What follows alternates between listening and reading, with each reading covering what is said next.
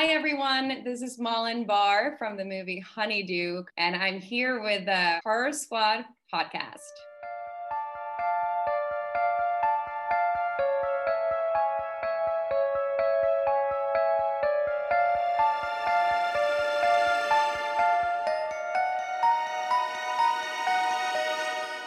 Hello, welcome back to the Horror Squad podcast, episode number 254. Tonight we're talking about 2022 Smile, which is currently streaming on Paramount Plus in the US. I'm not sure about other spots. Same thing.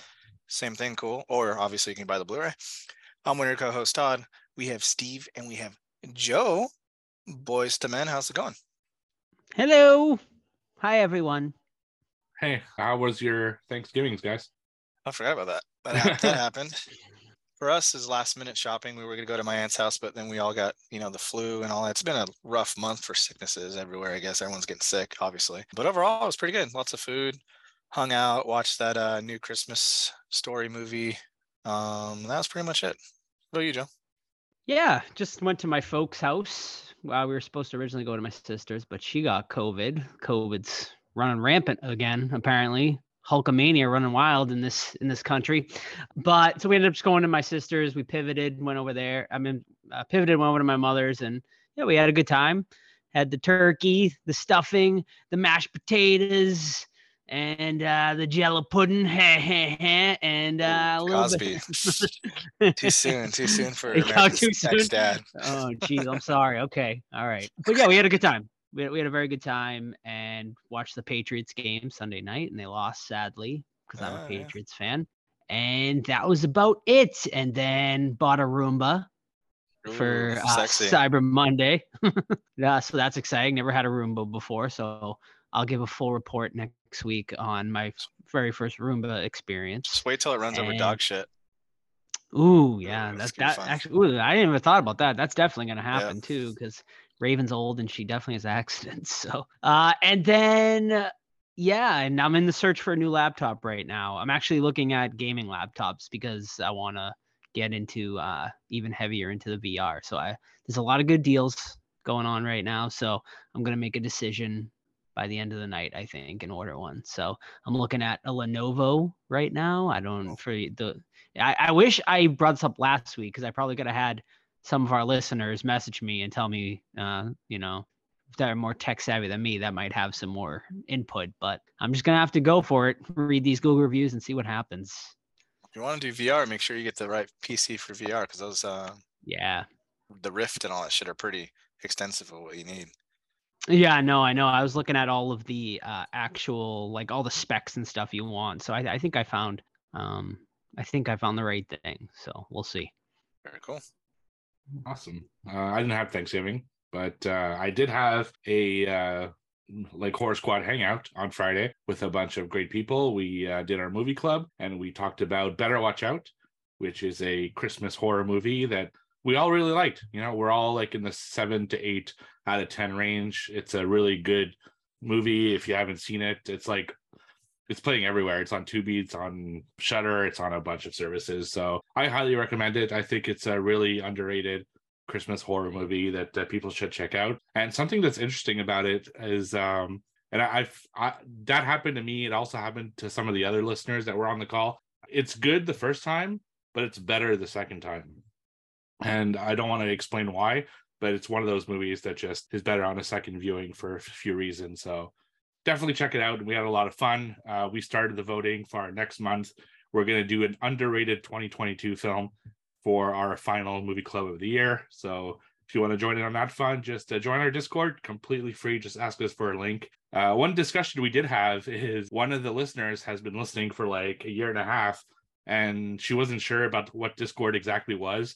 So a quick summary: it's basically just like a chat room with a bunch of really cool horror fans. It's it's not open to the public like per se, so it's really just the people who are in that Discord page, and it really works like a chat room. You just chat there, and uh, it it logs, so you don't have to be like always on there.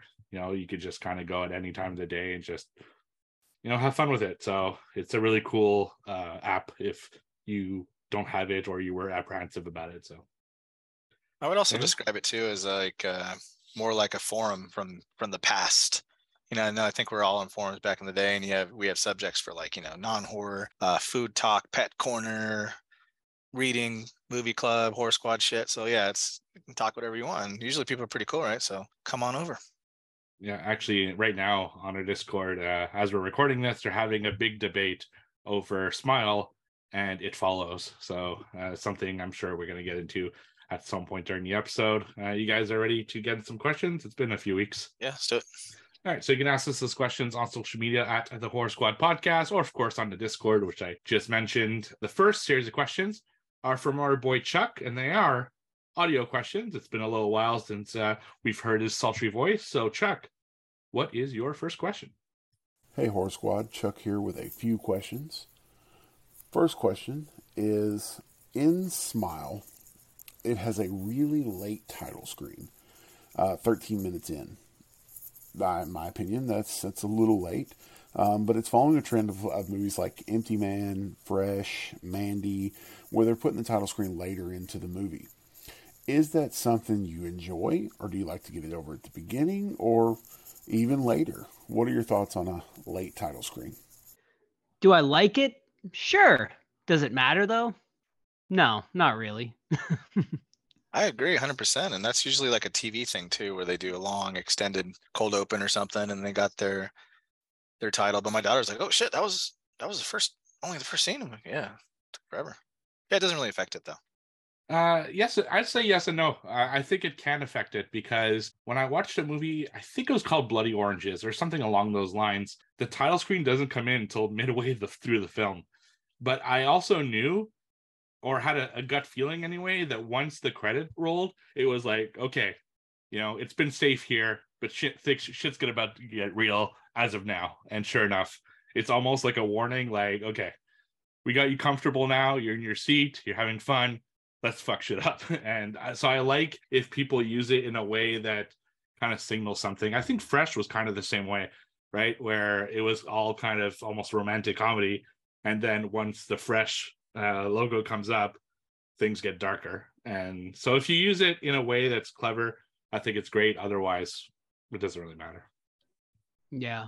Barbarian did it too, I believe. Not as late, but I think it took about five or ten minutes before we saw the title screen for that too. Here's my uh, can you guys think of a movie that never that didn't have a title screen? I mean, I know it definitely probably has happened, but I nothing is coming to my mind right now, whether it be horror or non-horror. Top of my head, no. I'm thinking Psycho, but because I'm thinking because that's kind of like a movie doesn't start till the movie starts. You know what I mean? With the the shocking death at the beginning or near the beginning, but I don't think that's correct. Mm-hmm. But um, hmm. I guess this adds to my other question of, you know, are title screens even necessary? Because we were watching the movie, we know what we're wa- about to watch. So, like, is it necessary? Does it add anything to the movie? I mean, I personally like seeing the movie title pop up. Like, I feel like I'm not officially watching the movie until a movie title pops up. But uh, I don't know. I find it kind of interesting. I like I like subtle stuff. I like little dialogue in like the bottom right corner of the screen, you know, nothing I mean it works sometimes. I think um which one had it where oh no, that was at the end of the movie, right? Insidious just blasts you with that shit. Where's that at the beginning? It's, it's the beginning, yeah. Both, yeah. I think, maybe. Okay. Yeah. See, that's an example of like a really cool title where it just comes out and like fucking floors you. But usually I just like a little subtle, little subtle action going on. Especially like when they have a what did we watch? What did we watch recently where it was oh Maniac Cop, where it went on for fucking nine minutes of him like freeze framing with like character names and putting a glove on. That shit's like, come on. I'll fast forward the fucking uh, opening credits of movies if it's like that. Yeah, so some opening credits are great. I, I did a full class in uh, college about just opening credits of TV shows and movies, and it was super fascinating when you really like break down the movie credits. I think they're great, but if we're talking just the title, is it necessary? No, I don't think it's necessary. Like you said, you should be knowing what movie you're going into, so uh, there's no need for it. But like Todd said, uh, it could be used in a really clever way. You know, just like Insidious, where it just like pops up on the screen with that loud, kind of scary uh, noise and stuff like that. So no, it's not necessary, but yes, I think it could add to the film as well. What about people that say the title in the movie? Like what we some kind of Suicide Squad? Fucking Will Smith, Suicide Squad one. it, depends how they do it, you know. Like some of them are just so bad. It's, it's like they shoehorn it in, but sometimes they make it like clever, you know. Uh, So what is he? Uh. Some kind of barbarian? Yeah, they they did that for the um series finale of The Walking Dead. Where they I thought they did. I thought he said Rick said the that in like the season second two. or time. It's the second time they say it. Yeah, Rick said it in uh, one of the seasons, and then Mhm. Daryl says it in the finale. So Did- let me let me do what Daryl probably said. I was a Walking Dead. yeah, he actually repeated Rick's, Rick, Rick's line like in his honor. So nice. yeah, so. Steve, are you gonna give like your in-depth thoughts of the finale during what Uh, watched, or I, I I could. I, I have two others, but I'll I could go into it. I just won't go into spoilers because TV shows, you know, it's not like uh, movies where a lot of people see them quick. You know, it, it might be a while, but I'll, I'll I'll always give my overall thoughts about what I felt about this series finale. Yeah. awesome, awesome. I quickly looked up movies that did not have a title card, and uh, interestingly enough, the only I guess horror adjacent one that popped up is Ghostbusters 2. Apparently, did not have a title card. Interesting. Oh wait, really? I Uh, yeah, I- I- I think that I And think the the, logo ghost pops pops up. up. I think Yeah. the logo pops up with the two, but technically it never says Ghostbusters two. Also, we that the same have thing? What am I watching? uh, yeah, I, I, Busting? that one. I feel like that one's kind of cheating. Um, also 2001: A Space Odyssey, Batman Begins, which I find interesting. Um, Apocalypse Now, Inception, Vanilla Sky, and Pirates of the Caribbean: The Curse of the Black Pearl. Hmm, they all had like a trend until Pirates of the Caribbean because the other ones are like, you know, fucking Mind Trips, 2001, Yeah. Inception, things like that. But yeah, Black Pearl and whatever. All right, Chuck. What is your second question? Second question. The biggest thing for me about this movie was the viral campaign that led up to it. Last movie that I can think of that had an amazing viral campaign as such was Freddy vs. Jason when they did the whole weigh in and, you know, who do you got kind of thing. Can you think of any other movies that have had an impactful uh, advertisement that made you go, oh my gosh, I've got to go watch this movie? Hmm. Yeah, Freddy vs. Jason's a great one, and smiled absolute amazing. What what did they do for Freddy campaign. vs. Jason? I don't remember. They did like They had- weigh-ins and stuff. Yeah, they Oh, had that uh, stuff, La- uh, the Las Cheesy Vegas ass weigh-in. It's amazing, which you can watch on YouTube. It's still on there. Uh, yeah, I mean that is the one that definitely sticks out. I there was actually a big thing here in Boston when the Aqua Teen Hunger Force movie came out. As a marketing scheme, they put up these. I don't know the character because I never really watched that movie, uh, the show or the movie, but they had like this weird robot looking dude or something, and they put them all over the city without telling anyone and people thought they were bombs and they had to shut they like shut the whole city down and it was like a huge thing uh you know this happened whatever this was maybe eight or ten years ago this happened but that is one that definitely sticks with me I think the goat would have to be Blair Witch Project, right? Hmm. Uh, you're talking a no budget film that really took you know the world by storm by just pretending that it was real. So I think that's uh, definitely one. And we have to give a shout out also, uh, you know, whether you like it or not, uh, Cannibal Holocaust kind of did the same thing way before. Uh, doesn't get the credit for it, but they definitely did the same thing. They even hid the actors so that people would think they're dead. You know, it's like really going above and beyond. So those that's that might be the first example I can think of of a viral campaign. Yeah. All right, Chuck, what is your final question? One more thing that this movie had going for it, in my opinion, was a pretty fantastic score. Um, it had an eerie feel to it the entire time. Even when I was leaving the theater as the last one in the theater, um, I looked over my shoulder and looked back at the screen like, "Wow, that's that's eerie." During the end credits, um, what are your favorite scores of all time? Uh, and have you seen any movies lately that have had an impactful score, such as Smile? Thanks, guys. Look forward to the episode. Have a good one. Hmm, great question. Yeah, I mean, a score definitely can make or break a movie. Absolutely. I talked about it last week with Retaliators for the for the wrong reasons. Most recently, The Witch definitely sticks out. I mean, I think it was basically its own character in that movie. Uh, Mark Korven in general. I mean, between The Witch and The Lighthouse, and also uh, The Northman, just fantastic scores all around. right there. Also, uh, Midsommar, fantastic score. Uh, yeah, basically A24 for me. all the all the classics for you. You know, the Conjurings and the Insidiouses do a great job, man. Especially utilizing some of those older creepy ass fucking songs that are already creepy as they are, but when you add them in context of like ghosts and stuff, really hits the spot. One one that really like marks me, and just hearing two notes of it would immediately remind me of that movie. And I think that's key for some scores. You know, if you know it immediately, it's pretty good. That's uh the It remakes. So it chapter one and two. Mm that that oh. that noise wah, that, wah, wah, right uh, that noise that makes when pennywise appears is so iconic you know i think a lot of people would recognize it so that's the it kind of shows just how good that score was um, other than that though i mean there, there's good ones but I, I, think jordan peele's films have good scores hmm. you know nope had a really good score and get out and us and stuff like that so there's some good ones for sure but it could mm-hmm. also like you said uh, joe it could definitely break a film too like I, I don't mm. remember an example off the top of my head. i have I've talked about it in the past where a score was bad and I think it ruined the movie. So it's just the way it is.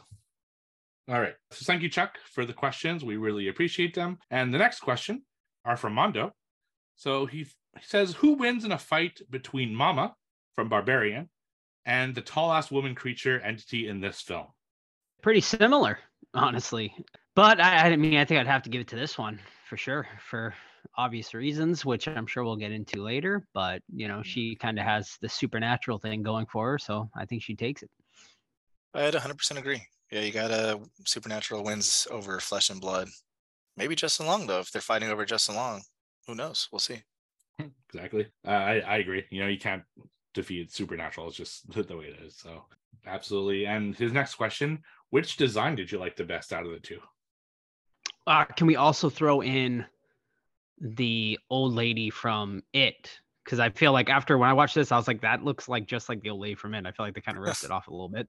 But I'm gonna go Barbarian just because I feel like it was just you know practical. So yeah. Uh, you know, different different reasons, you know, like Smile was more creepy in the dark kind of stuff, and then Barbarian was literally runs out of the dark with a titty swing bashing Skarsgård's head in. So I think Barbarians caught me off guard more. So I'll go with Barbarian on this one, but I think they're both excellent. I'm gonna agree with Barbarian because it freaked me out more, like she was creepy. Whereas this one, I thought it looked a little goofy, which we'll go into my review a little bit later. So I think in this case, uh, Barbarian would win. And his final question is a fuck Mary Kill. Uh, the mama from Barbarian. Apparently, he's obsessed with the, with her. He's really stuck on one thing here. yeah, breastfeeding. Uh, the the entity thing from uh, this movie, okay. and and Chuck, his three loves right there. So so random. Uh well, I'm gonna marry Chuck, obviously, because you know he's a little teddy bear, so he keep me warm at night, Ooh. snuggling. And then I guess I am going to fuck the barbarian woman because I mean I feel like she, you know, she just wants some you know tenderness, you know. So I, I feel like she'd be a better lover, and then I'm gonna kill the monstrosity and smile. Ah. It's a tough one because it's weird. Mondo's weird. Let's see. I'm gonna go exactly what Joe said, but for Chuck, marrying him because one, handsome devil. Two, Mama's cooking. I'm seeing way too much of it. I need it for myself. I'm coming over. I'm actually going to be different from you guys. So I'm definitely marrying Chuck. I mean, that that's the easiest choice ever. He's like a delight. But I think I would fuck the entity from this thing because at least from the belly button down, it's pretty normal, right? So if you can, I don't know, man. no, it's well, if you, it's just like a long legs with panties. You know, there's no oh. like, creepiness to it. Whereas uh, Mama is full grows from head to toe. She's ready to go though, bro. Like right now. right. Yeah. Squirt some milk down there. um, so yeah, so that's my choice. So I'm gonna be just a little bit different than you guys. Uh, the next series of questions are from uh, Cody, Odd Job versus 007. Do you three think that you would have been able to escape the entity from this movie? No. I don't think you can. I don't think it's possible. Well, we'll get into it, but yeah. Well, yeah. yeah we'll get into it later because I think the person that now has the curse has the best opportunity to escape it based on the profession. But uh Yeah, you either kill somebody or kill yourself of somebody. Like, nah, that's that's pretty hard. I think. Well, we'll get into it follows too later. So I guess we'll wait. Yeah, and I agree. I I don't think it's possible, at least that we know of right now. So uh, probably not. And his sec- second question: Since everybody compares the two, which would you rather face, this entity or the one from It Follows? It follows because you shoot that fucker in the head, right? And he's dead. If I remember correctly. Man, I gotta rewatch that movie. I don't remember a lot. I only saw it once and I was drunk, so I really gotta revisit it. Um, Yeah. so I don't know. I mean, I just remember like it follows. Like I don't know. At least it. Oh man, it is tough because with it follows. Yeah, you can get the fuck away from it and be like super far, but you know it's always gonna come back, even if it's like a year later or something. So it's always like there. Whereas this one, it's like okay, well, it's gonna like be around me for like five or six days, and then I'm gonna die. Um, I don't know. I guess it follows because I'd be able to live longer at least. All right. And yeah, for me, it's an easy choice. At least it follows you got laid.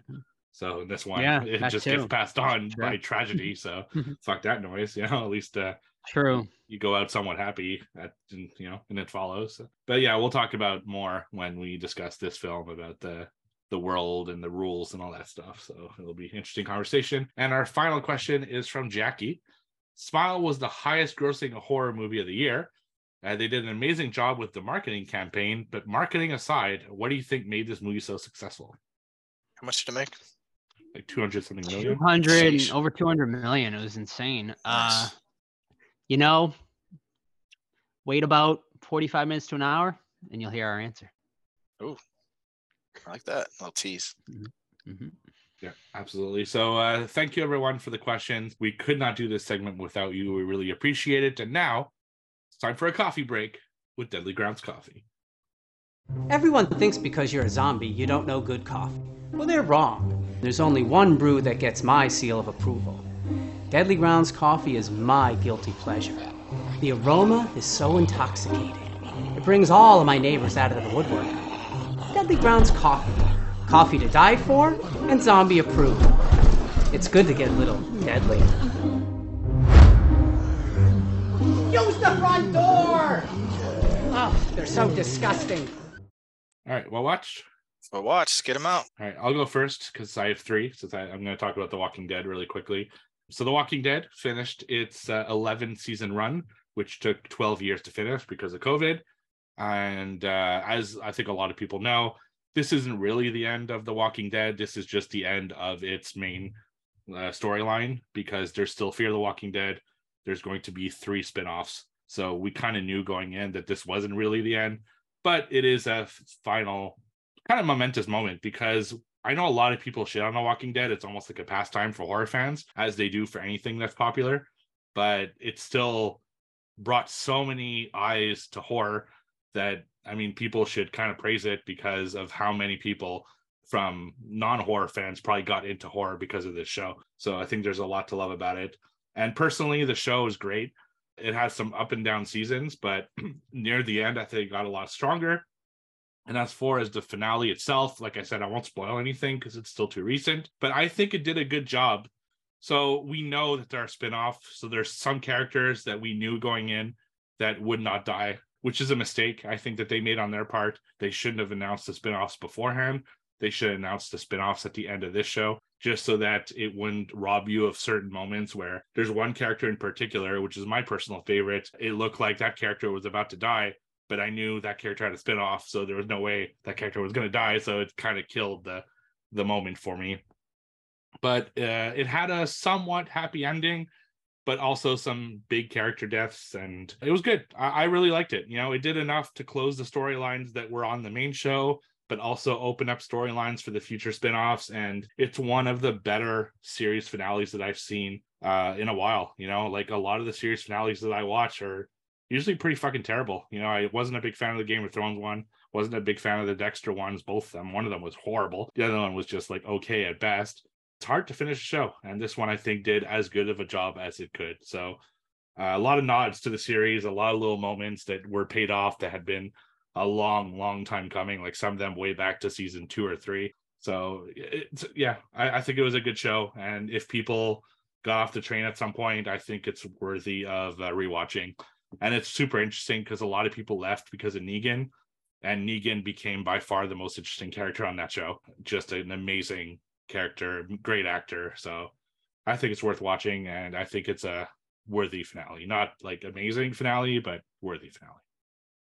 Alrighty.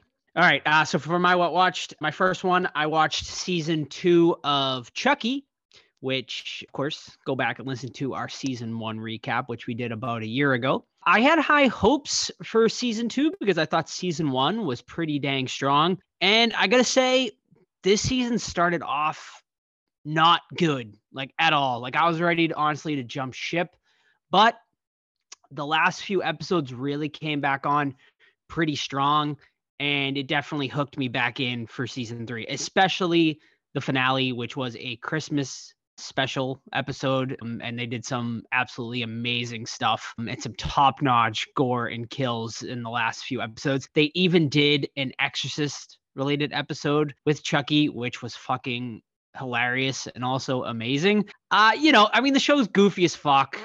Know what they're doing at this point. And, you know, if you're into that, I, you know, I think you'll really enjoy it. But if you're not, then, you know, you probably would have jumped ship as well. But yeah, overall, I mean, you know, they introduced Glenn and Glenda this season, which I wasn't feeling really that much. And I think that kind of hurt it. But it, it, they did get better towards the end. So yeah, overall, I mean, I think it was weaker than season one for sure and I would leave it at about a six and a half for the season in general. So we'll see what happens in season three. All right, my first one is 1982's Alone in the Dark, which is currently on Shudder. It stars uh, Donald Pleasence, and he is a mental health doctor, and they hold uh, like convicted murderers and shit in the lowest security prison of all time, which is so stupid. And then they he gets a partner a new doctor comes in, replaces an old guy that the patient's really loved, and the patient's being, you know, mentally disturbed, thinks that the new doctor killed the old doctor. So now they want to escape this low tech prison to go kill him and his family. Um, cool premise, but not a really good execution. I hated the main doctor character because how stupid he is, man.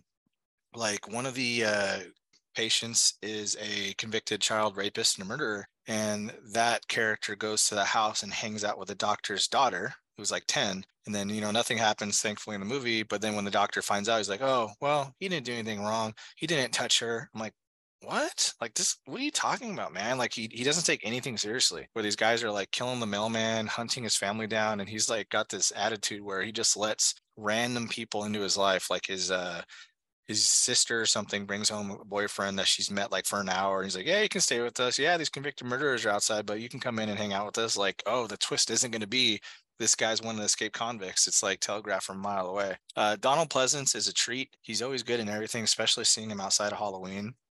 Fade to Black is a good one that I recommend with him for for uh, being really fucking weird. But overall, Alone in the Dark, it's a solid two and a half out of five. Not mad I watched it, but just completely unrealistic in the characters like decision making. So that's Alone in the Dark over on Shudder. Cool. Uh, all right. So my first movie of the day is a, uh, 2022 film that I watched over on Shudder and it's called Blood Relatives. So this is a story of a vampire who's just kind of on the road doing his own thing, and all of a sudden a teenage girl goes up to him and says, "Hey, remember, uh, you know, this woman that you uh, fucked 18 years ago? Well, guess what? That's my uh, mom, and I'm your daughter, and I'm also a vampire. So the story really picks up as this newly formed father and daughter go on the road as he starts teaching her uh, what va- being a vampire is all about because she's only like starting to get her vampire fangs and like the hunger and she could still go out in the sun but not as much and so she's just really starting out to be a vampire and he teaches her the ropes and it just follows them on this road trip as they go from place to place trying to find their place in the world and that's about it. And that's actually the biggest issue with this movie is that there's really no story. It's just about this father daughter who go on a road trip and they uh, learn stuff from each other but there isn't like a bad guy there isn't really much to the story they're not going anywhere there's no point to it all it's just them kind of being with each other now it's a pretty good duo like their dialogue is witty uh, the characters are really good uh, you know the acting's really good and all that stuff. So that's not really the issue. It's just because nothing really happens. I'm kind of like, okay, but what was the point of all this? You know, it's just not really much to it. And something else that bothered me, and I actually, it bothered me so much. So the main vampire is Jewish. And I love that. I love representation. And I don't think I've ever seen a Jewish vampire before. So I was really curious like, are there different rules for a Jewish vampire? Like, will a crucifix affect a Jewish vampire? Do they eat people? Because, like, part of the reason why they don't eat, I think it's pork, is, you know, certain reasons. So does that translate to humans? I have a lot of questions about a Jewish vampire. But really, all they did with this is every 10 minutes, he would say a couple Yiddish words and so out of place. It was almost like they shoehorned it in. Just like he'd stop a conversation and be like, "Wow, he's a schlemiel," and then almost like not look at the camera, but like like pause for you to know that he said something Yiddish. You know, it's uh, it's really weird. It's a really weird thing that they did, and I really wish that we got like a Jewish vampire and that we explored that instead of what we got in this film. But that's just a weird kind of sidetrack uh, thing with this movie. It's a decent flick, but I think it's mostly forgettable. So that's uh, Blood Relatives over on Shudder. That could have been really interesting if they someone tried to use a crucifix on him and he's like, I don't believe in that. Right, exactly. Yeah, I know. There's yeah. so many when they because first scene they talk about him being a Jewish vampire. I'm like, okay, there's a lot of potential here. They, they could go a lot of cool places here, and absolutely not. It's just a few Yiddish words that you'll maybe learn throughout the course of this movie. Interesting. All right, my last one tonight is a uh, intro to horror movie called Wendell and Wild.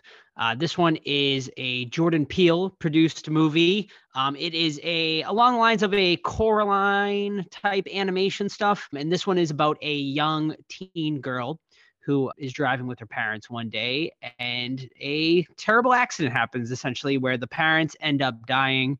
She survives, and basically, she kind of leads a life of, you know, rebellious destructive behavior and she is sent to this you know school to help um, kind of she ends up going to juvie and they end up when she gets out they send her to this school to kind of re- rehabilitate her. While at this school um, she comes across this sort of thing that unleashes that basically opens up the underworld and she meets Wendell and Wild, who are these two demons played by Key and Peele, who say essentially, you know, we can bring your parents back, but you know, in exchange we want your soul and she agrees to it and from there just mayhem absolute mayhem ensues there's a lot more involved with zombies and crazy wild dirty politicians killing people and stuff. It's pretty it's pretty crazy for a kid.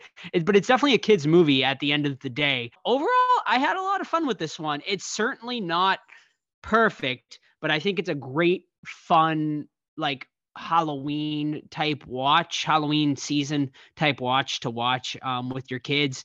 The visuals are excellent. The movie is definitely way too long, though. Um, you know, at almost two hours, it just it just stuffed way too much in there. That I think they could have, you know, maybe brought this down to about an hour 15, hour 20, and I think it would have been a lot better. But uh, as it stands, pretty solid. I ended up giving it a three and a half out of five over on my Letterboxd, and uh, yeah, I think uh, overall a, a, really fun watch. Ready? Uh, last but not least, I did watch Halloween uh, one and two, the originals, and Leprechaun, but I mean, that's been talked about so often. Uh, three solid movies. So I'll skip to Don't Worry, Darling, which is definitely horror adjacent. I know Joe talked about it. Yeah, long story short, it's, uh, you know, the perfect household, the young, hot couples all around the neighborhood. The girls are obedient and cook and clean all day and don't like ask their men any questions, stuff like that. The guys go off to work, are very secretive, little kind of culty kind of shit going on. And then it starts to unravel. And uh, Florence Pugh. I always mispronounce her last name. She's like the the the good old housewife that starts questioning like the status quo, like why are we fucking so obedient? Why don't we get to know what's going on with the guy's work? Things like that. And then the story unravels where she's questioning every single thing. People start going missing. If you talk back, you go to the doctor, quote unquote, and get fixed, stuff like that. And I'll leave it at that because I know it's a fresh movie and people still want to watch it. For me, I was intrigued until it got to the ending, and I didn't dislike the reason for everything going on. I just felt that this movie would have been better in the hands of a more experienced filmmaker because some of the stuff was like ripe for like tension building and things like that. But I thought some of the shots were a little bit amateurish. And then things just didn't make sense. Like there's a scene where there's a car chase And just before that, we learn this vital information about characters and what happens to them if they certain things happen in certain situations. Sorry if that's confusing, but you have to watch the movie to find out. And then these people just crash into each other out of fucking nowhere. Like you're in the middle of a desert and you crash cars into each other. You're stupid. And then how do you escape this area? A lot of questions for that. How do you maintain this whole reality without a bunch of stuff breaking? It's a little bit impossible. So it's kind of took me out of the story. But uh, Florence Pugh is a fanta- fantastic actress and uh, she carried the movie 100%. And if you're looking for a strong performance from a strong female character, you got one in that one. So that's Don't, don't Worry Darling, currently streaming, but I don't know where. I, th- I think it's on Prime here in Canada. So Is it? It might be for you guys too. So my last one this week is a, another 2022 film that I watched over on Shudder, and this movie is from Kazakhstan. So if you're looking for your Letterboxd, uh, you know, country to knock off, this is a good one. And it's called "Sweetie, You Won't Believe It." So this uh, story follows two groups of people. The first group are kind of criminals. They're dr- like traffickers, they're uh, murderers and stuff like that, and they're kind of working on something. And then you have another group, which is three kind of loser guys who are going on a fishing trip. And, uh, you know, all, a bunch of stuff happens. And all of a sudden, the uh, group of bad guys murder someone just as the fishermen are passing by, like on a float of inflatable, like uh, sex dolls. and then they're like, oh shit. And they kind of look at each other, and the bad guys want them, you know, to come over because obviously they saw the crime happen and they start to run away. So it becomes a cat and mouse game of the bad guys chasing the group of losers who are fishermen. But then all of a sudden, this like really badass crazy guy uh, kills one of the bad guys in a really violent way. But they don't see it happen because he was kind of uh, away from the group. So they think the group of fishermen are like these killers. So then they start taking it really seriously. It's not just we need to catch him and tell them off. It's we need to catch him and kill him. And the whole story revolves about these two groups kind of going after each other while this other guy is just fucking crazy and all sorts of gore and shit like that. So it's a really good film. I, I really enjoyed this one. It's a simple story. There's not too much to it, but the why the witty dialogue is great. Uh, the kills are actually really fun. There's some good gore. But more than anything, and something that's rare when I watch a horror comedy, I actually laughed out loud like two or three times. There are some moments that really made me laugh, and I, I enjoyed it. There, there's some weird shit in this movie too, which I don't want to spoil because I was like, "What the fuck is going on right now?" Uh, because these other characters come into play that are super, just almost like greasy strangler weird. It, it gets at a certain point, so I would recommend this one. Like, I don't think it's something I'd necessarily re- rewatch again or anything, but if you're looking for a cool Kazakhstan film from 2022, uh, this one I would I would recommend. So it's Sweetie, you won't believe it over on Shudder. Cool. All right. Pulling out those trivias. All right. So let me pull out the scores here. Um, so far for the quarter myself, leading with nine, Joe seven, Steve four overall for the year, 62 for myself, 55 for Joe, 46 for Steve. Coming down to the wire, man. Let's, someone's gonna make Yeah. moves, make it now, or I gotta maintain my lead.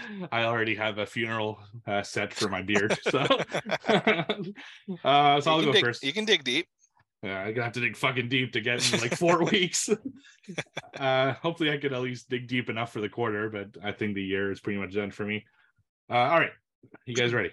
Yes. Who did Stephen King play in Thinner?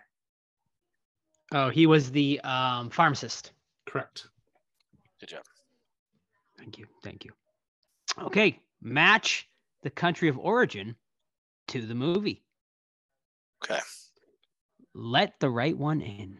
Uh, Sweden. Sweden. Correct. I think Todd got it first. Yeah, Yeah. boy. It's close though. Good movie, dude. What? Isn't there a TV show now? Yeah. Well, There is. Did, did it start yet? I know it's I'm not coming. Sure. did. Okay. It started. Mhm. It's on Showtime, I believe. Hmm. I've not watched it. No, it's so much right now. It's just like It's so much. It's yeah. it- it's like yeah, you, you can't Too watch it all anymore. Yeah. All right. In A Nightmare on Elm Street Part 2, Freddy's Revenge, everyone's favorite, which I actually do like. How many years have passed since Freddy was defeated by Nancy in the first film? Ooh, Ooh, that's a good question. I'll go eight years. Eight years is on the board. That is incorrect. One year. One year's on the board, incorrect. I would have given it to someone if they're within one, but both of you guys missed it, and that's five years. Oh, right Okay. Five years. Thank you, Kayla, with your brain teasers. Got any more brain busters? She's got fucking pages of them. Thank God. Yeah. Uh, what event occurred in New York City that caused Seymour to find Audrey II? Oh man. Um, there was. Uh, was there a meteor meteor strike? No. Fuck. Oh, that's what I was gonna say too, Todd. Interesting. It's been a Uh, minute ear- since I've in- seen that. in- was there an earthquake? Wrong. Hmm. You guys one one last guess? Uh, yes. Uh, was there a volcano volcanic event? Uh, wrong. Damn it! We're going through all the natural disasters. here. How many left? Uh, a Flower sale or something stupid, probably. yeah, I have no idea. So the answer was an eclipse. Oh, shoot. Hmm. Okay, don't remember that at all. So Solar a- or lunar? just, just a total eclipse. I think it's Total uh, I think Total it's eclipse in lunar. my heart. Yeah. Total eclipse of the fart, Michael Scott. right. All right, back to me. Yes. All right. Okay, what is the name of the cult in Hereditary? Oh, Naked fuck. old people Yeah. Hanging dong cult. I don't. The Illuminati. I have no idea. Um, it's probably like Azul or something. I only watched it once in uh, in theaters. So I've seen that one two times, I think. I don't know what the cult name is. Yeah. Hail Paimon. Hail Paimon. Oh shit. Kill- Say that. ki- Say it, yeah. King Pay I know, right? Ki- King Pay- Paimon's cult. Ah, I like. I prefer naked old people hanging dong. All right. We gotta be rapid with this one. This is an easy one. In which Ooh. Friday the Thirteenth film does Jason Voorhees kill a character by punching their head off? eight. Manhattan. You got it. Correct. That is correct. I love that scene. That guy almost takes him, man. He gives gives him Yeah, a yeah. Couple, I couple love it. Give the old college try. It's the highlight of that movie. Hey, that movie fucking sucks ass. yeah, but that that that I hate it. was, it was cool. Yeah, Um, it's because he's actually in Manhattan for fucking five for minutes. seven minutes. yeah. Uh, I right. like when he kinks the punks radio though. That's fun. Yeah, yeah, yeah. Yes. That's funny. After Johnny and Sarah's date in the dead zone, what does Johnny spend the next four years doing? Masturbating, Correct. just beating it furiously. yeah. I uh, I don't I, I- I don't think I've ever seen the Dead Zone. So Really? um Dead Zone has can't that help you one with this one. right? With the guy. Forget his Right. That's correct. Yes, That's correct. The All right, movie with the guy. that guy with the hair. You know that one dude, the white guy. Mhm. Isn't it? What's his face from Uh, Halloween yeah. Kills? For Halloween Kills. Who am I thinking of? Or is No, it- the dead zone? Is um. Oh my god. You, your Yeah, daddy sucked the skin exactly. up his Yeah. ass. That's Okay, right. I- Christopher Walken? It's rocking. Yeah. okay. Who am I thinking of though? That Uh, from the Halloween Kills guy that everyone hates because he fucking ruins the party. I don't know. Fucking forget it. Let's Okay. move on. Wait, Uh, so anyway, the, the the answer to the question was he was in a coma. Ah. we Oh, that's we should have got that if we fucking watched. I, I don't think I've seen it either. He gets he gets in a car wreck, right? And then you can see dead people. Yeah, I think so. Okay, maybe. Okay, I which is the one where he can he sees like the end of the world and like the president if he gets elected will nuke everything. Which one's that? Is that like prophecy or that prophecy? Is or that prophecy? Or Yeah, prophecy something? prophecy. Yeah, Okay, I had him confused. something with prophecy in the title. I forget. I, there's prophecy, the prophecy, and then there's something prophecy. It's Too one of the prophecies. yeah, Prophecy, prophecy. right. All right. My turn. Joe. Oh, Joe's turn. My turn. Okay, two parter. Well, bonus, bonus. Okay. So we get you can two get points. you can get you can get two points here. Oh, Jaws won how many Oscars? And bonus point if you can name the three Oscars that they won. Three. well, three. Oh wait, oh, oh shit! I just fucked up the Oh question. All right, well, never Oh. mind. Let's redo this. That's hilarious. Bonus point. okay, sorry. That's too good. Oh god. Classic Joe. Well, give him the point. Who cares? You, and then No, I- you get named- I'm, I'm not off. going to win anyways. okay, fine. Well, oh my ju- God. just can I just? I'm guess the giving him three? the point, and then Steve, and then Joe can ask another C- question. c- Can I guess the three? Just since Guess try to get Okay, that. okay. All right, here we go. All right. So score.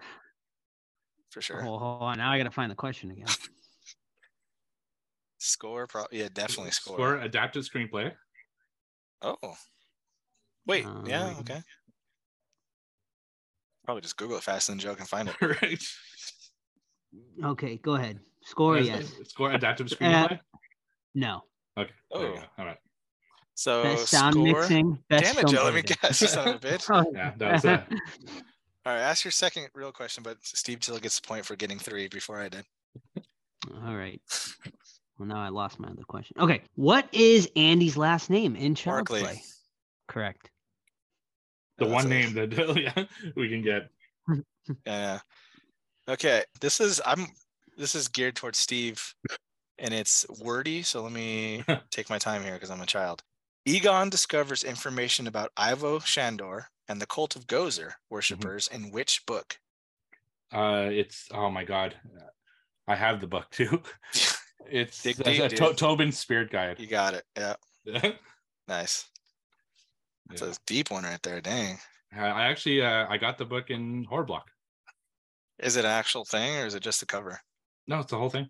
That's cool. It's just like monsters that they, you know, Ah. to- to- totally made up. I'm sure. There's, just- yeah, still pretty cool. Yeah. And that's it.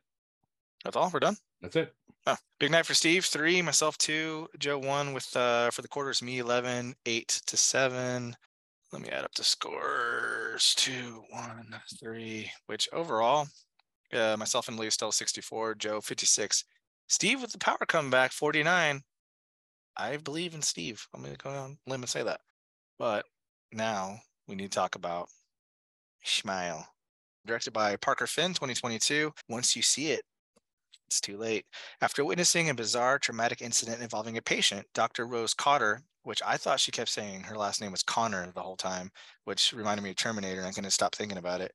Dr. Rose Cotter starts experiencing frightening occurrences that she can't explain. As an overwhelming terror begins to take over her life, Rose must confront her troubling past in order to survive and escape her horrifying new reality. So this movie starts off with a older mom type age figure obviously going through a you know suicide attempt or something where she's passing away in front of a young daughter transitions to our lead character rose who is clearly that young character that we saw earlier witnessing her mother passing away or struggling to to live i should say. Um, she is an accomplished psychiatrist and she's working at a hospital. She's working fucking 26 hour shifts things like that. And uh, she meets with this um, character that comes in and immediately starts um, having delusions, paranoia, things like that. That she's she's an entity that's out to get her. It looks like people. It wears their faces. It smiles at me, things like that. And it told her that she was going to die. So of course Rose is like, oh, you know, you're suffering from delusions, blah blah blah. Until the character um, slowly slices her own throat right in front of her and kills herself in the doctor's exam room, which kicks this movie off into motion. We are introduced to a detective character that obviously had a relationship with Rose in the past. They kind of have like a little given uh, back and forth going on right there, and he's interviewing about what happened so they can tell the loved ones what went on with the character that killed herself. Uh, we meet A Train from the boys, who is the Dr. Rose's uh, boyfriend, and we learn about that uh, relationship where he's like, uh, "You're having a stressful day," blah blah blah. And as the story continues, she starts seeing visions and hearing things, and he totally checks out from the relationship and takes off. Her relationships with her family start to suffer because she's seeing stuff that's not there. Um, She's ruining like kids' birthday parties, which we'll get into a little bit later. And I'll leave it at that. Uh, we follow the character as she tries to uncover is there actually a sinister creature that takes over your body and makes you kill yourself in front of people? Or is it just illusions because she did have that? She did witness that traumatic event when she was a kid. Was seeing this new traumatic event, was that bringing up the old past? And now she's kind of losing her handle on reality. So we follow her character as it does that. Overall, for me, uh, I think it was a bit too long, but overall, I really enjoyed it. And I'll pass it to one of you. Yeah. Um. So based on the trailer, I went in with fairly low expectations just because it the trailer didn't really grab me, and it just seemed like one of those, you know, basic jump scare movies that they throw out there, you know, usually get about two or three of them every year. Like it really feels like a January release, if you know what I mean. Like, you know, they dump these movies in January that kind of look shitty. So I was like, eh, you know, but what I mean, it fucking was getting, you know, made 200 million in the box office. And I saw a lot of positive stuff on it online. So I was like, well, let's give this a whirl. And overall, yeah, I mean, I enjoyed this one. Uh, you know, is it perfect? Definitely not. I mean, it definitely is filled with you know your jump scares and stuff like that albeit i mean i think the jump scares were fairly effective in this one i mean of course there's some cheap ones and i think if you watch the trailer that probably hurts the movie um, because some of the better jump scares were definitely in the trailer um, which kind of is a bummer i feel like if i didn't watch the trailer i probably would have got even more, but it did get me a couple times. So that is a good thing. I thought the intro to this movie was fantastic. Um, I really loved it. I think the fact that this one actually had a story, uh, you know, albeit um, thin, you know, it kept me interested, you know, because a lot of these jump scares, it's pretty generic story wise, but I think this one was a little more interesting. Now, don't get me wrong, it definitely was a ring slash it follows rip off in a lot of ways but i think it was you know still interesting enough held my attention and overall i dug this one so everything you described before joe like this being kind of the formulaic january release that we see two three of a year and has relies too much on jump scares and everything that's how i felt about this movie i think uh, it like it's a okay movie. Like I, I enjoyed watching it once, but I didn't love it, you know. And I think the problem is, like you said, first of all, all the best moments are in the trailer. Like there are very few moments outside of the trailer that I could point to and say, okay, that was pretty cool. Everything that I really loved about this movie was in the trailer. And another problem, a lot of the stuff that I liked was in the first like half hour of the movie. So once we passed that half hour, there's really not much that I could that really excited me. There was nothing that I enjoyed about it. Uh, I thought they did way too many jump scares, and I thought a lot of them you could see coming a mile away. Like it was so obvious that they were going to do a jump scare. The best one by far is one we saw in the trailer. It's the one when the sister comes to the car and her head like spins like kind of backwards and uh, kind of shows herself in the car window I thought that was the best jump scare that this movie could have had. But because I knew it was coming, I've seen the trailer three, four times. It played in front of every fucking movie I've seen for the last year. So I didn't have a choice to watch this trailer. It's not like I sat down at home and watched it. Uh, and it, it, just completely ruined it. And I thought the formula was so I've seen it before. You know, uh, like you said, it's a mix of the ring and it follows. It's also a mix of a lot of those movies. Like there's I don't remember the title. It's kind of bothering me where a group of people like do some kind of curse in a barn, and all of a sudden they start killing each like themselves uh, out of nowhere. Like one Truth one or Dare. I think yeah, I think it is Truth or Dare. It's, it's like the same movie, you know. They I think they also even smile in that one to show that they're about to die. So it's it's like I've seen it. I've seen all this before, and I was hoping that maybe at the end they would offer something that would make it unique out of the other ones. But and to be fair, no, the uh, the end was just bland to me. So I think that's my review of the whole thing. Is I thought it was really bland. Mm-hmm. So I I think where the movie definitely loses me a little bit because I was like really uh you know on board with this movie until the end. I, feel like it, the message started getting jumbled. So we come to find out, of course, that essentially this thing gets passed on by trauma. Like you see uh, something horrific happen and it's basically you know a PTSD thing that it just you know it, ca- it sticks with you and essentially you have to do something horrific to someone else uh, in order to pass it on or this thing is going to consume you which i thought was great and i thought was like really interesting but my problem with it was you know the end because i feel like you know it, it's showing that you know okay you can beat you know trauma right and you can move on with your life but that doesn't happen here. So I, I feel like okay, well then that completely negates you know the nice message I suppose that we were supposed to get, and I feel like that I feel like she should have survived, and I feel like the studio interfered and was like, well, we need like a twisted ending or something like that. Um, because I feel like you know the the message became jumbled and it, it lost me there.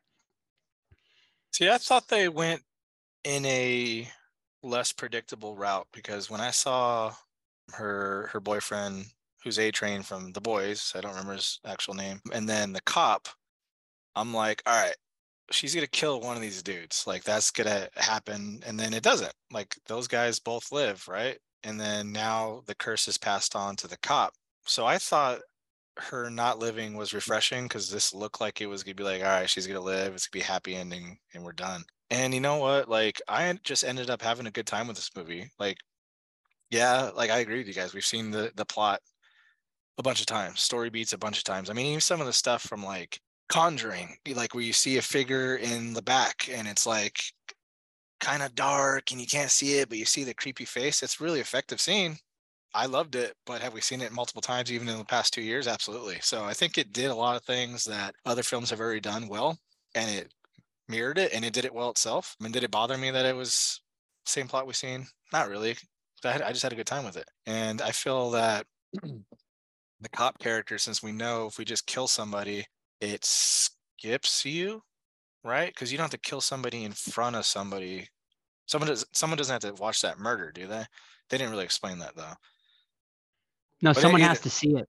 Someone has to see the murder. Someone has to see the murder. Yeah, another oh, person okay. has to see it. Mm-hmm. Okay, so yeah, that was my thought process then, because well, I thought and here, you can just kill somebody. Well, here's my other thought. Like, what if you just like kill yourself?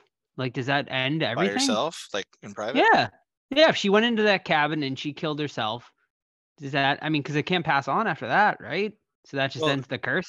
So maybe. someone there just needs to there just needs to be a martyr, right? I would think. Well, like like with the, it follows, we don't. Which is a big problem I had with it follows is like the rules aren't explained. Like in it follows, you can be like the creature. You can see the creature if you put a fucking sheet over him or something stupid like that, and you can shoot the creature in the head. But then it can also come. So like the rules aren't explained enough for us to have these answers. And the cops, I think it was a cop, or maybe it was a prisoner that she went to talk to that had cheated the system um, said he had researched it happening in Brazil. So maybe it like just jumps like randomly, like wherever the beast or whatever you want to call it wants to go, it goes to. So but I was thinking too, like, yeah, do we need a martyr to just kill himself in private? Same thing with it follows. Like, do you just live on a boat until you die? Because it's not like the fucking guy's gonna swim out to you, or maybe it will. I don't know, but uh, not, not enough info. Counterpoint: Can you kill yourself with this thing following you? because one thing they use in this movie which just fucking drives me nuts because it's such a cliche in horror films where you think something is happening but it's just a dream or a vision. And it happens a lot in this movie. And i'm wondering if the smile character or the entity or whatever you call it will let you kill yourself or just make you think you're killing yourself and then you actually not killing yourself you know? So who knows? And that's one of the other problems with this film. And another one that i have is a lot of the characters and story threads that come throughout this film don't really amount to anything.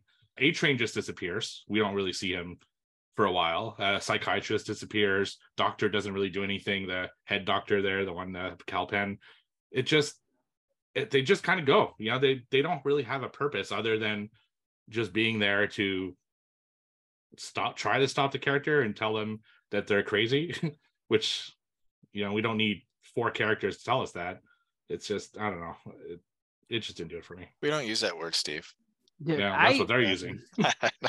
I think the doctor says you, that one, but we don't use that word. I'll tell you. I'll tell you what sold me on this movie as being good, and I think one of the best scenes of the entire year. Spoiler Ooh, alert! Entire year. End of the year episode, but that birthday party scene was fucking phenomenal. I loved every second of it. Seeing that, you knew that dead cat was going to be in that in that uh, birthday present. And then just like just the anxiety like I felt watching it where everyone's just kind of looking at her like she's crazy and then she falls through the fucking pane of glass. I, I that scene was just chef kiss. I loved it. Yeah. What happened to the train though? I'm just kidding. I don't well, well one, one, one gripe about that scene, and it's very minor. Freaking Grinch tonight, Steve. Yeah, it's very minor, but I don't know why this marked me, and I really hated this did they really have to show you that it was mustache? Like they had to show the collar as if we fucking didn't know. Like how stupid do you think your audience is we see a dead cat. We've only one cat established in this movie. Do you need to show a close up of the fucking collar to be like, oh, it's mustache, not just some fucking random cat? So I hate when they do shit like that. Two two points here. A Train, smartest man in horror this year. He just he just bounced and he lived right. And then two, funniest scene for me unintentionally was when and i agree the trailer ruined that shot of the head just breaking and falling backwards but the funniest scene right after that when, when it panned out and the fucking kid was watching her freak out in the car and screaming and he's just like oh my god. I thought that was so freaking funny like that kid's fucked. He picked up the dead cat at his birthday party his aunt's like freaking out screaming in the car like he's gonna have a rough life now like poor little bastard which would have been a good Mhm. twist if it happened in front of him and then we have to see what happens like the creature choose him now or or whatever Yeah. Uh, but Aid, uh, back to the the husband character, the fiance character, I guess. I mean, I don't know. Like, is he a dickhead? Like, I mean, he didn't ever seem to really show much support for her, like uh, whatsoever. And then he did just kind of like bounce. And this is supposed to be like your fiance. Like, I mean, I thought that was kind of fucked up. I mean, from from his perspective, like she's doing not so sane things, right? Killed the cat. Right. Right. And he did try to do the right thing by like calling the psychiatrist and stuff Mhm. like that. Um, I don't know. I And then ille- like I think it's illegal too. I don't think the psychiatrist can talk about her shit with him. So No, no, absolutely Yeah. not. Well, she told him though, and then he called the psychiatrist. Like after she told him that she was seeing things. When she had the Mm. conversation with him. so Yeah. the psychiatrist and then- give her all the patient No, no, no. stuff? No. No, no. And then uh, yeah, and then we didn't even get into it. Like obviously the uh what we come to find out too is that her mother was also dealing with like mental issues and then she committed suicide too, which like I thought was like interesting once again. Like I and like they had like a, a really good story going there with the the whole PTSD and mental illness and stuff and that it can be defeated and then yeah, I mean that ending still kind of like rubbed me the wrong way. Yeah, that was an interesting story thread that I did like is that everybody who got this curse experienced something way in their past that were was similar to her. They all saw someone important in their life die. Uh, one of them says that uh, I forget. I think it's the guy that she goes to the house there as a reporter. Says, yeah, you know, he he lost his brother at a young age, and that really messed him up. And the other guy is like, yeah, I saw my father pass away when I was, you know, it's like they all had some kind of trauma when they were kids that involved death as well. So it's not as random maybe as we think. Except for the cop, we don't know enough about him.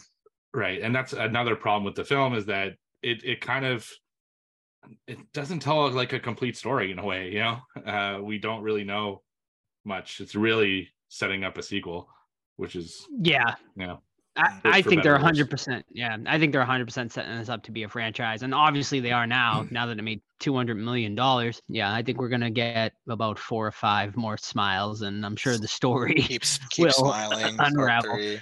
whether you like it or not. I, I, I personally think one was probably enough. But I don't know. I mean, I think there's enough. That, see, I personally, Steve, I know you didn't like it, but I liked the the non-reality parts um, in this movie, which I usually don't like either. I don't like dream sequences and stuff like that in movies, and I feel like they're a cop out. But I feel like it worked in this movie because this demon or whatever the hell you want to call it is playing games, and I liked not knowing what was real and what wasn't. And then when they take you to the reality, you're like, oh shit, like that. So I, I kind of liked uh, th- that it kept me guessing.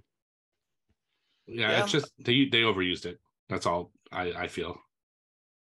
Fair. Yeah, it's yeah, yeah, fair fair point. I I'm more on Joe's Joe's side of things with this one. I I thought the movie just worked. You know, like I said, it repeated a lot of things, sure, but I would have liked more more rules being established. You know, but I think this one, and we can get into the comparing with it follows. I think this is a superior movie over that one. I always didn't like the kind of like pompous attitude is the wrong term, but what it follows had, and that one definitely didn't have any fucking rules because like they changed from scene to scene. It seemed like um yeah i you know well someone asked a question earlier that we were supposed to answer now. I forget what it was. It was uh what do we think other than the marketing made this movie so popular? oh i it, it's just one i think it's just one of those movies that just hits at the right time you know? It was kind of a lull halloween sucked ass and, then this one came out and it had some really good viral marketing and got people interested and i think it just hit at the right spot. I think it worked because it is a quintessential horror movie for people who aren't horror fans. Like it just is the perfect word of mouth horror movie. You're like, oh my god, like go and watch Smile. It's so scary because all the jump scares and stuff like that. I mean, obviously we're so used to it because we watch so many fucking horror movies. But for the people who you know just casually go out and watch a horror movie, I feel like this is like kind of perfect for that type of you know fun jump scare type. Is this R or PG 13 by the way too? Because I, I feel R. like this is perfect Okay, because I feel like this is perfect for like the teenage audience well, too. My my 13 year old um, gave it a five out of five, and she watched. Yeah, I'm sure she loved it. Yeah. Yeah, she watched Barbarian with me, mm-hmm. which she gave a four. And I forget what other Scream she didn't like, so she's got a pretty good track record. But uh, yeah, she she was into it because like yeah. perfect point you just said. We watch this stuff all the damn time. So someone that like here and there, this is fucking perfect. It's got jump scares, it's got blood, it's got weird stuff. So what do you guys feel about the final uh like creature you know when the mom is the demon because i heard both of you guys say at some point that you really like the creature design whereas i thought it looked kind of goofy. Uh, it reminded me a little bit of death note. I don't know if you know what that creature looks like. Uh, kind of big eyes mm. uh, like almost cartoony like anime you know like a little too big the big mouth the big eyes the big i don't know it just it and it was a little like when he when she takes off like her face right and reveals like the gross skeleton under it like it had still muscles and blood and stuff i thought it looked a little fake like cgi I, I don't know it just didn't do it for me at all I think it worked. I mean, granted, I didn't think it was perfect. I certainly didn't think it was perfect. Uh, don't get me wrong, because it did remind me a little bit of the the it design um, with the creepy old lady there. But I think it worked for this movie just because it, it this creature thing can take you into pretty like fantastical scenarios and stuff like that. So I felt like she can kind of be whatever she wanted to be. And I thought, you know, it worked. And I thought I, I personally really liked when she ripped off her face and revealed the whole like skeletal thing. I thought that was really cool. I agree, man. I think this is one of those Gretel and Hansel movies of this year, like where me and Joe like and Steve just doesn't. Um, I thought it was neat. And um, I didn't see any problems with it, man. I was I was into this movie the whole time, honestly. Like I, I get why she ripped off her skin, you know, because she was done with her mom's skin and was getting into Rose. Is that Dr. Rose? Dr. Rose's Rose, skin? Rose because Con something. Yeah, yeah, exactly. Rose Connor. Let's just, just say Rose Connor, even though it's not. Uh, you know, she's getting into her mouth. That was the last scene that we saw with that creature. So it's almost like it was passing itself from like the mom to to the Rose character who will probably be in the sequel as the demon because that's going to be the demon for the cop you know someone important to him that's the, now it's oh, her. i didn't even think about that so yeah. that's why I, I, felt that scene kind of represented um but i that doesn't i still didn't like the design it kind of reminded me of was it mama was that the mo- a movie that was really similar to this too where a girl is like being kind of haunted yeah. by her ghost mom and at ghost the end that like doesn't show up in light or something like that. Yeah, but you see it at the end, and it had yeah kind of yeah. similar thing, but it had more like dark black hair and stuff like that. It's just I don't know, it just didn't do it for me. Just we didn't, didn't do talk- it for you. Yeah, I was like, we didn't even really talk about the main character, some of our main characters here either. I mean, uh, Dr. Rose, I thought she was a great actress in this. I thought she was fantastic. Really, she was great. She was great as our lead, who's Kevin Bacon's daughter. Is that who she is? Oh, yeah, really? something like that. Yeah. Yeah. Mm-hmm, yeah. And then also uh, our other the cop, uh, Kyle Gallner, who you guys might recognize, who's he's been in like fucking like every horror movie I've ever seen, pretty much. But he, he which he was in. Uh, I mean, he was so he was in the Nightmare on Elm Street remake. Okay. He was in Jennifer's Body. He was in Scream uh-huh. Five. He was in Ghosts of War, which uh, we which we reviewed. He was. I don't remember what he was in Scream Five. I definitely remember in A Nightmare on Elm Street he plays a stoner kind of main yeah. guy. Um, yeah, he's a good he's a good actor. I think mm-hmm. he did he's he's serviceable. You know, actually A Train was kind of off. Yeah, maybe it's because really... we he's typecast in our mind. like yeah, being a dickhead. I've never yeah. I've never seen him in any anything else other than A Train in this. So yeah, sometimes that's jarring for. Mm-hmm. He was also in the. I'm sorry. He uh, Gallner was also in the Cleansing Hour, which I know you were a big fan of. Mm-hmm. He was like the main guy in that. Yeah, like so no one remembers too. what he was in Scream Five. I uh, hold on. I'll pull him. I can pull him up. I don't like because there's a bunch of kids. He must have been like a really side character. Oh, okay, he was Vince Schneider. That's that does nothing for me. I Oh, know, right? Schneider. Oh yeah. Oh shoot. Nah, he was serviceable. I think. I think. I mean, obviously, she carried the movie. She's fantastic. Oh yeah, definitely. Um, But would you be down for him carrying the next movie? I kind of have to, right? Well, not necessarily. No, you just leave it at that and He- start he- somewhere he- fresh. yeah, he could like be passing it on to someone new. you know, uh, It's just the same movie over again. Right. It's just yeah, we're just gonna see Um, the same movie. Who who had the the creepiest smile? Who's your creepiest smile award go to? Oh, he was the bad boy in it. Mm. In He Scream was the be- in Five. Scream Five. Okay. Yeah. W- wait, when? Like in the beginning of the movie, I don't right? even know. think. He just looks like a bad boy on there because he's smoking a cigarette and he's like, sitting on a car. Whoever does that is a bad yeah. boy. Uh, Uh, smile, the first one smile for me. award. The very the first, main uh, girl. Yeah. yeah, the very Oh. first girl, the, like the in the intro, you know, like the the one who the patient. the patient, and I think they picked her specifically for that because if I understood correctly, she's also in the short that this is based off. Oh, so So, and Cool. that's the only actor that moved on to the movie in the same role. So, Good for her.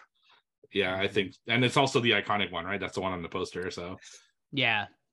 Yeah, she was she was definitely the most memorable. Um also justice for the poor dude who's just kind of minding his own business in his own hospital room and gets accosted like twice. yeah.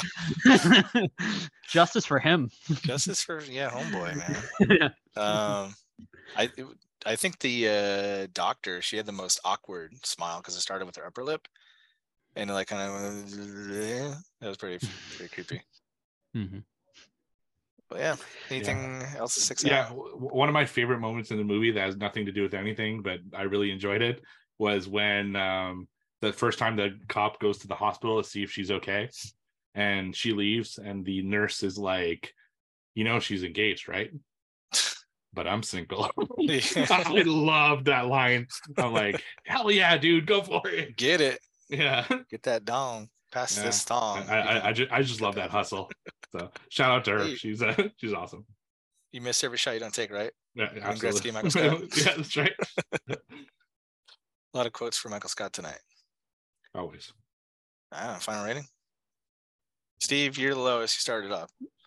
Yeah, like I said, you know, it's it's a, it's a passable movie. I didn't hate myself for watching it or anything. I, I think it's decent. I just don't think it was great, and uh, definitely deserve didn't deserve the hype that it got. But I see what you guys say. Like, I think this is more for a non horror fan than it is for a horror fan. More for the casual audience and people watch horror films all the time. So I give it a six out of ten.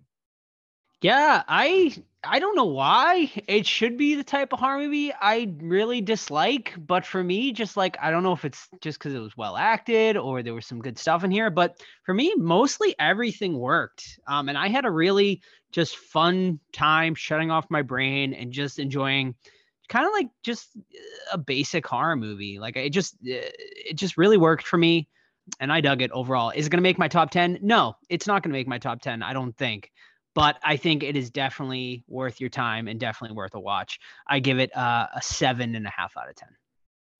All right, I'm right there with you. Seven and a half out of ten. I think it was just no frills, easy horror that had some uh, really good creepy moments, but nothing that's like it to fucking scar you. Like I could see like a Conjuring two scarring some like a young child, but this one, yeah, it was nothing wrong with it in my opinion. It was just easy horror and well acted, and I dug it. So seven and a half out of ten.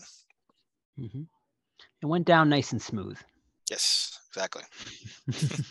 Uh, yeah, it's too bad. I thought the mm. first half hour was great, and then it just went downhill from there.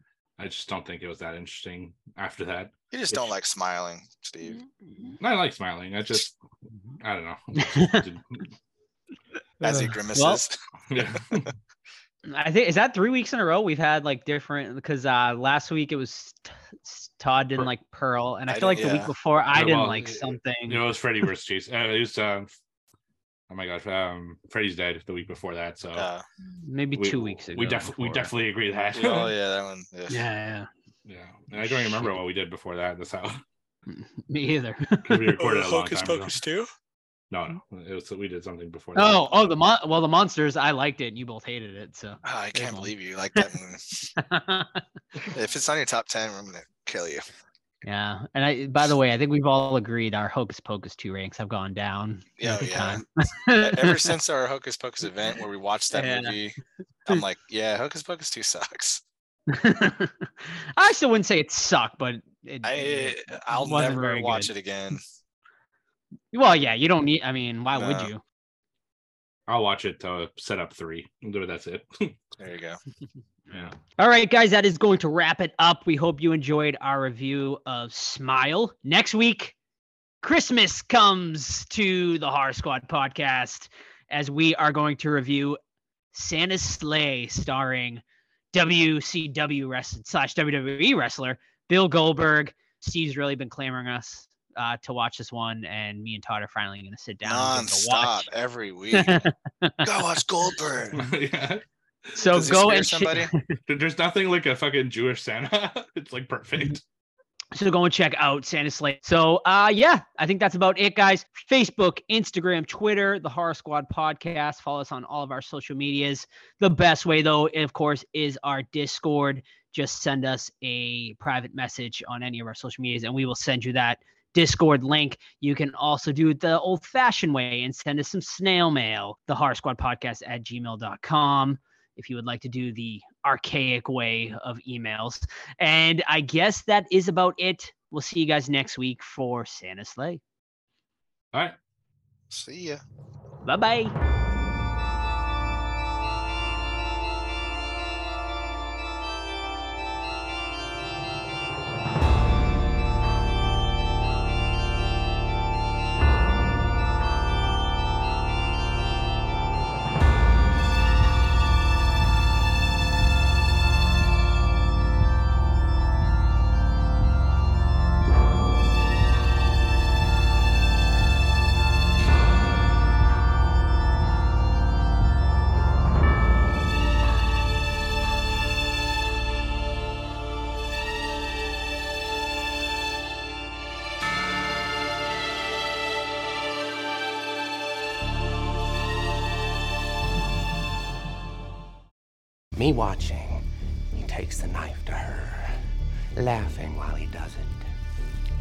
Turns to me and he says, Why so serious?